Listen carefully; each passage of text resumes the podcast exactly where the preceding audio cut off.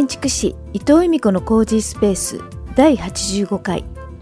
いつも私がインタビューする側なのですが2022年5月の配信は私がインタビューを受ける立場となります。前回同様インタビューをしてくださったのは中江公弘さんです。今回は建築の仕事についてのお話をお届けします。では早速お聞きください。なんかその仕事とか働き方とかも、なんかその、あの由美子さんが建築士をされてるっていうのはまあ知ってるんですけど、はい、もう最初から建築士なんですか？その学生卒業してからとか、そうですね。大体その住宅関係ですね、ほぼ。ああ、もう、もうそこは変わ,、変わらず、変わらず。そうですね。大学も住居学科っていう本当に。あ、そういう学科があるんですね。うんあの、そういった、まあ、建築士とか、インテリアコーディネーターとかに、うんまあ、なる人が多いようなうん学校を卒業して、まあ、キッチンメーカーにす、まあ、就職して、その後、まあ、住宅メーカーのインテリアコーディネーターやって、その後、設計の方やってったっていう感じですね。じゃあ最初の方は、うんその会社に所属してやっていて、今個人個人でですよね。今、個人ですねう。ん。それいつぐらいに個人になられたんですか、えっとね、どうかな ?2013 年だから、あ9年？あ、もうそんな経つ？あ、もうちょっとそうですね、9年ですね。?9 年ぐらい経ちますね。それまではだからサラリーマン？会社員で。ややってましたね。うん。いや、なんか昔の、うん。あの、由美子さんの、なんか SNS か何かの投稿で、はい。その会社員時代でしたっけ、うん。なんかちょっと頑張りすぎてう、うつになったかどうかぐらい、うん。あなんかいや、なんかそう、今のこの由美子さんのこう、はつらつとした感じを見ると、うつとかとは無縁なのかなって思うんですけいど。やいやいや、だからさっき言った、はい。その人にた頼れなくって、うん。自分で抱え込んじゃって、もう寝る時間がなくて、あまあ、そこでやる、その会社でやることがすっごい多かったっていうのもあるんですけあ、ど、はい。あの設計だけじゃなくて営業から最初やってくれとかって、もう全部うん。っていうところとか、まあ、いろんな他のこともあったから、寝る時間がどんどん減っていったりとかして、あの、休みもなかなかうちで仕事したりとかしてるのは、うんやっぱり人をうつ、うつにしてきますね、やっぱり。そのうちにね、だんだん自分がね、他の人にも触れなくなっちゃうんですよ。おかしくなっていくと。うんうん。で、手伝うよって言ってもいいわって言ってる自分がいたりとかして、まあ、ちょっとおかしくなってんですよね。それはもうその時うんご自身で、あこれおかしいなって思ったのはわあると思うんですけど、そこからすぐに脱却できたんですか？結構長引くとかイメージがあるんですけど。えっとね、そこの会社を辞めて、はい。で、すぐ失業保険をもらい、うんえそこからまた働くんですけど、うんまあどうかな、半年ぐらいしてから、どっちかというとリハビリ状態、自分の中であは。ーだから自信を失っちゃってるんですよね。建築的な、こう、仕事に対する。そっからどうだろう。おそらく多分2年ぐらい、うん。自分の中の自信がうん復活したっていう。あー結構だからかかってると思いますね。ううんん。なるほど。自信を失っていって、それを復活させるまでの期間っていうのは、どどんなことをやられてきたんですか、まあ、建築関係でやっぱ働くんですけど、うん。ちょうど子供がまだ小学校の低学年だったんで、もうね、やっぱり正社員で住宅関係の設計になっちゃうと、土日もやす、休めじゃないじゃないですか。なんで、やっぱ親に預けながらとかってなっちゃうんで、あもうこれちょっといいけないなと思って、あの、まあ、鬱になっちゃっててもあったんで、その時は派遣、正社員じゃなくて派遣社員あで住宅関係のところに行って、はい。そこで徐々に心のビリハビリをしながら、まあ、業務に携わりながら、なんか自分の中で自信を取り戻したっていう感覚はありますね。い。やなんか今息子さんのお話とかもうん。出てきたんですけど、なんか息子さんともすごく仲がいいのかなってちょっと。いや、なんかうん。改めて、そはい。の昔のポッドキャストを由美子さんの聞いたときに、お子さんが、息子さん今二十歳ぐらいでしたそうですね。二十歳になりましたね、今年。で、あの、北川先生の配信、会の、ああ、北川八郎さんのね。北川八郎さんの会をちょっと改めて聞いたときに、なんかその、由美子さんがう、ん。息子さんとうんハグをされていたりとかっていう話とかもあったりとかして、はい。なんかすごく仲むずまじい感じだなと思って。僕自身が今30半ばで、はい。やっぱりその3040とかって子育てに忙しかったりとか、やっぱりそうは言ってもまだまだこう男女っていくとうん。女性に対する家事の子育ての割合ってはい。多いのがうん。日本のある姿なのかなと思ってて、はい。やっぱ目の前の女性とかでもうん。やりたいことはあるけど、うん。家事子育てが忙しくってとかっていうのはあったりとかするんですけど、はい。今こうやってもうお子さん二十歳だから、まあうん。もうでもそれらに離れてる感じですけど、お子さんがちっちゃい時とかって自分がやりたいこととかのバランスとかってどういうふうにされてきてました、こうきましたか？私の場合はね、はい。本当にね、もうね、ずっと自分を生きてると自分で思うんですよ。だか、ら、あの、そういった意味では、うんまあ子供にもしかしたら、そのなんか何かしらこう、しわ寄せが来てたかもしれないですけど、はい。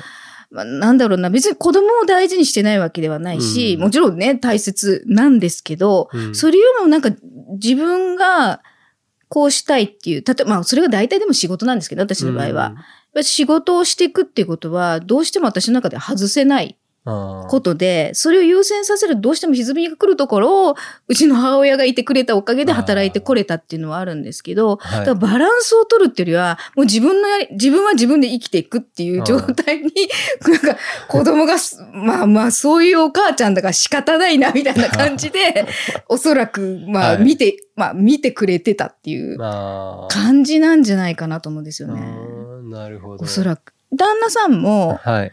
もう最初から働いてくれっていう旦那さんなんで、ああ、その、なんか、うん。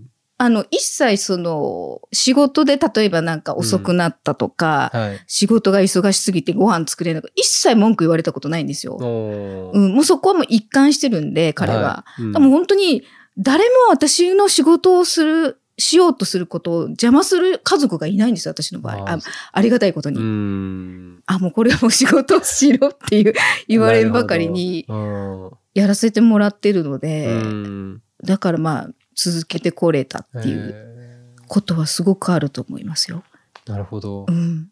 ちなみにそのお仕事の話でいくと、うんまあ、建築士っていうお仕事されていて、はい。でその中で感じるなんか一番の喜びってうん何ですか、えっとね、これ別に建築じゃなくても、おそらく私、まあ、たまたまって言ったらおかしいけど、うんまあ、多分実家が電気工事屋さんの自営をやってたっていう流れで、ずっとちっちゃい頃から現場になんか連れてかれてたんですよ。うんまあ、その記憶で多分建築関係進んだとは思うんですけど、はい。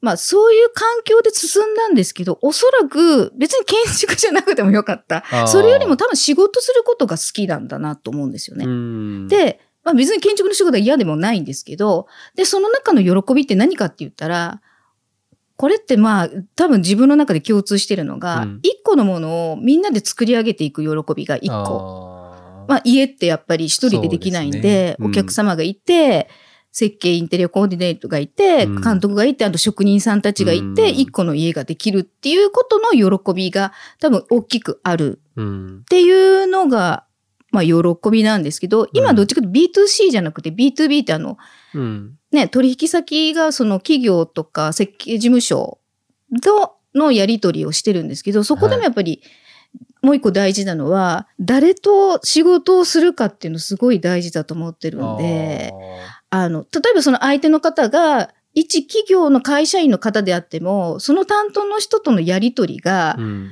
こう、気持ちいいものなのかっていうところにすごい私フォーカスしてると思うんですよ。うん、あそこも心地よさなんですね。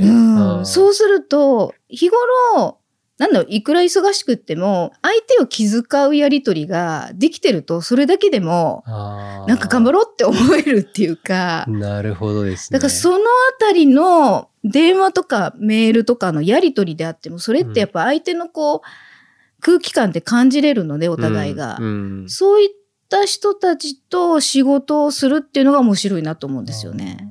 さっきお話にも出た早川さんうん。のインタビューの中でも、はい。去年ですかね、うん。あのーアートギャラリーのぬかがさんっていう方はい。にインタビューさせていただいて、それもうん。撮影編集させていただいたんですけど、その方おっしゃってたのは、アーティストのギャラリーのオーナーさんなので、はい。あのアーティストの方と関わる機会があってなんかそのいい関係性っていうのは、なんか午前2時に電話がかかってきても、はい。なんかいい関係性っていうか ー。おっしゃってたのでなんかやっぱそれに近いのかなってちょっと思って、そうですね。例えとして、うん、そうですね。今のお話だときっとあの午前2時に電話がかかってきても嫌ではない相手なのかなとちょっと思って。そう、そうですね。皆さんそうですね。あー。うん、なん、なんだろうな。やっぱり仕事をしていく上で、はい。相手のし、こう、なんていうかな、背景まで感じ取って、ああ、きっと、このし、ここまでこういうふうに、例えば指示しとくと、その人がやりやすいだろうなとか、うん。そういうちょっとした気遣いが見えるかどうかってすごくあると思うんですよね。あただ単にこう、仕事を発注します、受けますっていうんじゃなくて、それがこう、感じ取れる。まあ自分もそこ大切にしたいーし、うんそこの感じ取れる関係性の中で仕事をするっていうことが、そう、まあ、けん今私は建築の仕事だけど、はい。建築の仕事であっても全部それはもう私の中でも譲れないとこなんだなと思って、うんそれがやっぱり会社員じゃなくて今、独立してやってるっていうことは、うん。向こうも私を選ん選べるし、こっちもまあ選べるうんっていう関係の中で、もしね、まあ、すぐ、まあ、まあ、必要ないですってね、その会社的に向こうがね、あの、担当者レベルじゃなくて、うん。まあ、もう、もう必要ないですって言われても、それはそれでし仕方ないなと思ってるんですけど、うん。でもそういう、こう、お互い選びある、誰にこう仕事をやってもらうかって選びある中で、やっていける心地よさはあるなって。だから今回、君さんにお願いしてるっていう。あなるほどですね。うん。うん、いやなんかそうなんか由美子さんともこうやってふ普段、はい。なんかこうこ今日今日までのやり取りとかもメッセージャーとかではい。する中で、やっぱりなんか由美子さんレスがめっちゃ早かったりとかそうですか？そうですか？うん。本当？なんかとかあとなんかなんていうんですかね、うん。うん。すごくなんて、まあ、もちろんて丁寧は丁寧ですし、うん。でもなんか言う言うべきことはちゃんと言われるし なんかなんかなんかはい。ポンポン物事進んでる感じが心あ、地いいなと思って。そうですか。本当に？あれ、みんなそんな感じかと思ってたから。ああ、なんか、いや、僕結構そのあたりをうん。まどろっこしくしてしまいがちというか、え、そうです？なんか文章長くなっちゃうんですよ。そうかな？え、なんか、本いや、なんかもう相手に対して、当うん。こう、遠慮、あ、多分もう遠慮が入ってる人に違うんですね、きっと。だから、なんか、由美子さんに関してはもともとその、うん。知り合いでもあったし、うん。まあ、そこまでの遠慮はないから、うん。だから、なんか、初めましてで当然ないじゃないですか。そうですね。うん、だから多分そこのハードルっていうのはうん。低いのかなって思うんですけど、うん。でもさ例えばその由美子さんってうん。今までのゲストの方ってちなみにですけど、はい。初めましての方ってどれだけいるんですか、なんかお知り合い、ね初めての方？どんな感じですか？はじめ、ほぼ初めての人はね、はい宮本正幸さん、まあ、東堂ひろみさんも本当にちょこっとズームで、あの、ブレイク、なんだっけ、ブレイクアウトルームで出会ったんですけど、東堂ひろみさんもほぼもう、もう初めてですね。あと、和歌山陽一郎さん。あと、桑山源さん。あと、カスタード坂口さん。あ、でも白滝美子さんもほぼ、まあ、初めてに近いですね。福永さんもでも、それまでに1、2回、2回ぐらいお会いしたけど、あ、動画、美月さんも、1回お茶した。お茶した あ、そうそう考えると結構、わりかし半分、あれ？半分ぐらいは、そうですよねそうですね。初めましての方にはい。まあなんかアプローチする時とか、うんなんだろうまあややっぱりそのさっきのその変人っていうお話もあったと思うんですけど あこの人はって思われたからはい多。分思うんですけど、はい。由美子さんのインタビュー聞いてて、うん。ここがすごいなって思うのが初めましてに近い方とかも、うん。今半分ぐらいっておっしゃってましたけど、なんか初めましてに感じないというかなんかその ゲストの方ともはい。なんか楽しくおしゃべりされてるし、はい。なんか本当にそのうん。このインタビューの場が、ゲストの方と由美子さんにとって、うん。なんかいい場になってるからゲストの方もそれだけなんか快活にお話しされてるのかなって思ってるんですけど、はい。インタビューする時はい。に、あ由美子さんが意識されてることって何かあったりしますか、えっとね、意識してることは、正しい、正しくないは分かんないですよ。うんインタビュアーとして。あまりその人のことを知りすぎない、事前に。あ知りすぎない。知りすぎない。まあ一応そのもちろん調べれることは調べるんですけど、はい、あまり知りすぎちゃうと分かってる感覚で喋っちゃうと、あ分かってるよ、という 反応になっちゃうのが嫌なっていうのと、はい。基本自分がリラックスしてること。それってやっぱ伝わっちゃうので、うんなんかそのまま素でいるっていう状況で、こうスーって入ってくっていうのは、やっぱり大事にしてることかな。うんあとは、まあ、これも本当に正しいか正しくないかわかんないですよ。はい。事前に打ち合わせしない。そのインタビューの人と。ゲストの方からは、はい。打ち合わせしたいんですけどとかって言われたりしないそれが、私、今までの中ではないんですよね。皆さんね、多分ね、日頃、ラジオ番組で喋ってたり、なんかこう、え講演、こう、うんなんていうかな、講演とかで話してるっていうのがあるからか、ないんですよね。え、これ打ち合わせしなくていいの？って、そのじ、その、会ってから言われることありますよ。あでも、ないんですよね、そういう。じゃあもうそう打ち合わせないぐらいだから事前に質問リスト送ったりとかもないあないですしうんまあそのゲストの方に対してはそうかもしれないですけど、うん。はい。なんか由美子さんの中ではもうこれは絶対に聞こうと思ってる質問ってあるんですか、あそれは一応自分の中で、まあもちろんその方のことを事前にリサーチしますよね。その中で、あ、なんでこれこう、こういう風になったんだろうとか、やっぱり疑問ね、が浮かんだり質問したいことが出ると、それは一応こうやっぱり書き留めといて、うん。で、一応それは持っておいて、まあそれを先にもちろん聞くときもあるし、はい。なんか流れでその方が聞きたいことを話していただくこともあるし、あ今これ話の流れで必要ないじゃんと思ったら聞かない時もある。次回も引き続きキミさんからのインタビューをしていただいたお話をお届けしますこの番組をまた聞きたいなと思っていただいた方は音声アプリの購読ボタンやフォローボタンをポチッと押していただくと毎週日曜日に配信されたものがスムーズに聞けますので番組登録をよろしくお願いしますインタビュアーのキミさんとつながりたい方は番組詳細欄をご確認くださいそれでは次回もお楽しみに伊藤由美子でした。